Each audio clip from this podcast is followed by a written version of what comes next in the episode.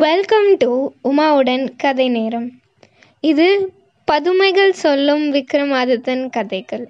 கேட்டு மகிழுங்கள். வணக்கம். நான் உமா பேசுகிறேன் என்னங்க? வேதால கதை கேட்க ரெடியாக இருக்கீங்களா? உங்களை ரொம்ப நேரம் காக்க வைக்கல. வாங்க உடனே கதைக்குள்ளே போகலாம் உஜ்ஜயினி நகரத்தில் ஹரிசுவாமி அப்படின்னு ஒரு அந்தணன் இருக்கான். அவனுக்கு நல்ல பண்புகளும் உயர்ந்த குணங்களையும் கொண்ட ஒரு மனைவி இருக்கா? அவங்க ரெண்டு பேருக்கும் தேவசுவாமி அப்படின்னு ஒரு பையனும் சோமபிரபை அப்படின்னு ஒரு பொண்ணும் இருக்காங்க.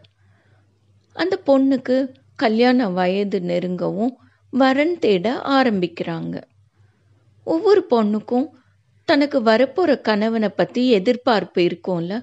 அது போலவே சோமபிரபை வந்து அவங்க அம்மா கிட்ட சொல்கிறான் வீரம் ஞானம் விஞ்ஞானம்.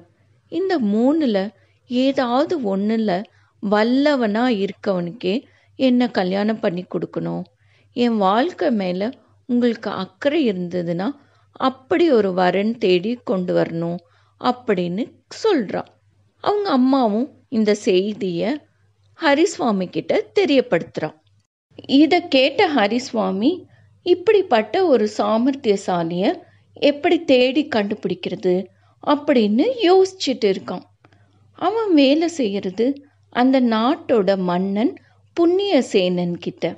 அவங்க நாட்டு மீது படையெடுத்து வந்திருந்த தக்ஷிண தேசத்து அரசனிடம் ஹரிசுவாமியை தூதுவராக அனுப்பிச்சு வைக்கிறான் புண்ணியசேனன்.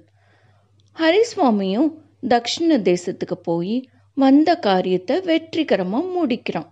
அந்த நாட்டில் ஹரிசுவாமி பொண்ணோட அழகை தெரிஞ்சுக்கிட்டு சூஸ்திரவான் அப்படின்ற ஒரு அந்தன இளைஞன் ஹரிசுவாமியை அணுகி அவரோட பொண்ணை கல்யாணம் பண்ணி கொடுங்க அப்படின்னு கேட்குறான் அதுக்கு ஹரிசுவாமி அந்த இளைஞனை பார்த்து வீரம் ஞானம் விஞ்ஞானம். விஞ்ஞானம்னா சயின்ஸுங்க. இந்த மூணில் ஏதாவது ஒன்றில் உனக்கு பூர்ண அறிவு இருக்கா? அப்படிப்பட்டவனை தான் வந்து என் பொண்ணுக்கு கல்யாணம் பண்ணி கொடுக்க முடியும் அப்படின்னு சொல்கிறான் அதுக்கு சூஸ்திரவான் தனக்கு விஞ்ஞானத்தில் நல்ல பயிற்சி இருக்கிறதா சொல்கிறான் ஹரிசுவாமியும் அப்படின்னா அதை எனக்கு காட்டு அப்படின்னு கேட்குறான் உடனே அந்த இளைஞனும் ரொம்ப சாமர்த்தியமாக ஆகாயத்தில் பறக்கக்கூடிய ஒரு விமானத்தை தயார் செய்கிறான் பாருங்களேன் அந்த காலத்துலேயே நம்மக்கிட்ட ஆரோப்ளைன் ஏரோப்ளேன் டெக்னாலஜி எல்லாம் இருந்திருக்கு. என்ன? ப்ராப்பராக டாக்குமெண்ட் பண்ணாமல் விட்டிருப்பாங்க. இல்லைன்னா இந்தியா எப்போவோ வல்லரசாக இருக்கணுங்க. ஓகே நாம் நம்ம கதைக்கு வருவோம். அந்த விமானத்தில் ஹரிசுவாமியை ஏற்றிக்கிட்டு இளைஞன் உயர கிளம்பி இந்திரலோகத்தை எல்லாம் சுற்றி காமிச்சிட்டு திரும்ப தக்ஷிண தேசத்துக்கே கொண்டு வந்து விடுறான்.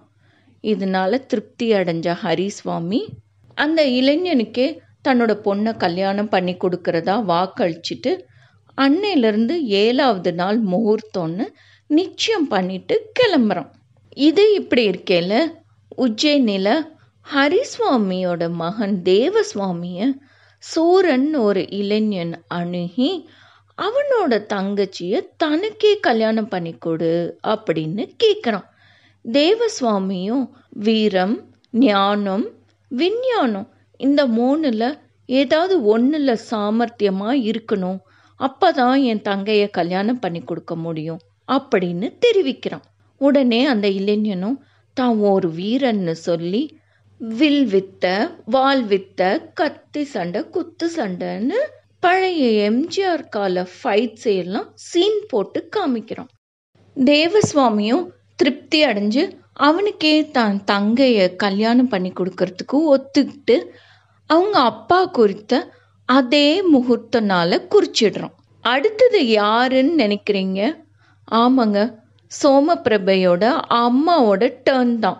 ஞானி அப்படிங்கிற ஒரு இளைஞன் சோமபிரபையோட அம்மாவை சந்திச்சு அவங்களோட பொண்ணை தனக்கே கல்யாணம் பண்ணி கொடுக்க சொல்லி கேட்குறான் அவங்க அம்மாவும் சேம் டயலாக் ரிப்பீட் பண்ணுறாங்க வீரம் ஞானம் விஞ்ஞானம். இந்த மூணில் உனக்கு எதில் சாமர்த்தியம் இருக்குது அப்படின்னு கேட்கவும் அவனும் எனக்கு பேருக்கேற்ற மாதிரியே ஞானம் இருக்குது அப்படின்னு சொல்கிறான் அவங்க அம்மாவும் சோதிச்சு பார்க்கவும் அவன் நடந்தது நடப்பது நடக்க போவது அப்படின்னு மூணு காலத்தை பற்றி கேட்ட கேள்விக்கெல்லாம் கரெக்டாக பதில் சொல்கிறான் இதனால திருப்தி அடைஞ்ச சோமபிரபையோட அம்மாவும் கல்யாணத்துக்கு ஒத்துக்கிறான். அவ குறிச்சதும் அதே ஏழா நாள் முகூர்த்தம் தாங்க. முகூர்த்த நாளும் வந்துடுச்சு. வரனா ஃபிக்ஸ் பண்ண மூணு இளைஞர்களும் ஹரிசுவாமியோட வீட்டுக்கு வர்றாங்க. ஆனால் என்ன அதிசயம் மணப்பெண்ணான சோமபிரபை மாயமாக மறைஞ்சிடுறான். எங்கே தேடியும் கிடைக்கல. உடனே ஹரிசுவாமி ஞானிய பார்த்து ஐயா என் மக இப்ப எங்க இருக்கான்னு தயவு செஞ்சு பார்த்து சொல்லுங்க அப்படின்னு கேட்கவும் ஞானியும் சொல்றான் தூம் ரசிகன் அப்படின்ற ராட்சசன் விந்திய மலை காட்டுல அவனோட இருப்பிடத்துல சோமபிரபைய தூக்கிட்டு போய் வச்சிருக்கான் அப்படின்னு சொல்றான். இதை கேட்ட ஹரிசுவாமி ரொம்ப கவலையாகி அவளை எப்படி காப்பாத்தி கூட்டிட்டு வர்றது? அவளை எப்படி கல்யாணம் பண்ணி கொடுக்கறது? அப்படின்னு அழுது புலம்புறான். இதை பார்த்த விஞ்ஞானி சொல்றான் கவலைப்படாதீங்க. அவ இருக்கிற இடத்துக்கு நான் உங்களை ஒரு கணத்துல அழைச்சிட்டு போறேன் அப்படின்னு தைரியம் சொல்லி மாய விமானத்தையும் தயாரிச்சு அதுக்குள்ள ஆயுதங்களை நிரப்புறான்.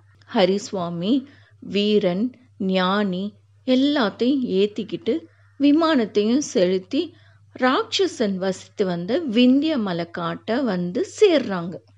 இவங்கள பார்த்த ராட்சசன் ரொம்ப கோபமாக பயங்கர கூச்சலோட ஓடி வரான். வீரன் அந்த ராட்சசனை எதிர்த்து ரொம்ப சாகசமாக போர் புரியிறான். கொண்டு வந்த ஆயுதங்களால் ராட்சசனை வெற்றி கண்டு சோமபிரபையும் மீட்டு எடுக்கிறாங்க. மாய விமானத்தில் உஜ்ஜயினிக்கு எல்லாரும் திரும்புறாங்க. முகூர்த்த வேலையும் கடந்து போயிடுது. ஆனா வீரன் ஞானி விஞ்ஞானி மூணு பேருக்கிடையில ரொம்ப பெரிய விவாதம் போயிட்டு இருக்கு ராட்சசன் அவளை மறைச்சு வச்சிருக்கிற இடத்த நான் தான் கண்டுபிடிச்சு சொன்னேன். அதனால நான் தான் கல்யாணம் பண்ணிக்கணும் அப்படின்னு சொல்றான் ஞானி. நான் தான் மாய விமானத்தை தயார் பண்ணி உங்களை எல்லாம் விந்தியமலை காட்டுக்கு கூட்டிட்டு போனேன். அதனால தானே சோமபிரபையை மீட்டு எடுத்து வர முடிஞ்சுது. அதனால அவளை கல்யாணம் பண்ணிக்கிறதுக்கு நான் தான் தகுதி படிச்சுவேன் அப்படின்றான் விஞ்ஞானியான சூஸ்திரவான்.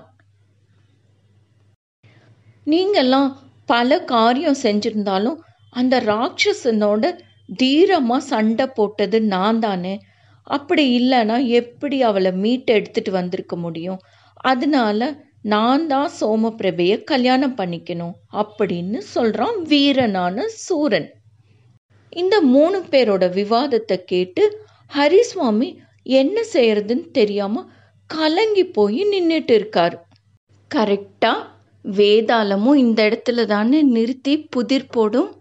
ஆமாங்க விக்ரமாதித்ய ராஜாவை பார்த்து கேட்குது ராஜினி இந்த பெண்ணை யாருக்கு மனம் செஞ்சு கொடுக்கணும் அப்படின்னு கேட்கவும் விக்ரமாதித்ய ராஜாவும் பதில் சொல்றாரு. தன்னோட உயிரையும் பொருட்படுத்தாம ராட்சசனோட ரொம்ப தீரமா சண்டை போட்டான்ல அந்த வீரனுக்கு தான் சோமபிரபைய கல்யாணம் பண்ணி கொடுக்கணும் அப்படின்னு சொல்றாரு. பாருங்களேன் அந்த காலத்துல வீரத்துக்கு தான் அவ்வளோ ஒரு ஸ்பெஷல் இம்பார்ட்டன்ஸ் வேதாளமும் இந்த பதிலால் திருப்தி அடைஞ்சு திரும்பி முருங்கை மரத்துக்கு ஏறிடுது. நான் உங்களுக்கு நாளைக்கு சொல்ல போகிற கதை மதன சுந்தரி கதை. அடுத்து வேதாளம் சொன்ன கதை அது. கேட்க ஆவலாக இருக்கீங்களா? நெக்ஸ்ட் எபிசோட் வரைக்கும் வெயிட் பண்ணுங்க. கேட்டதற்கு நன்றி. Enjoy listening and subscribe to உமாவுடன் கதை நேரம். உங்களோட கமெண்ட்ஸை உமாவுடன் கதை நேரம் ஃபேஸ்புக் இன்ஸ்டாகிராம் அண்ட் ட்விட்டர் பேஜஸில் ஷேர் பண்ணுங்கள் அதோட லிங்க்ஸ் டிஸ்கிரிப்ஷன் பாக்ஸில் இருக்குது நன்றி.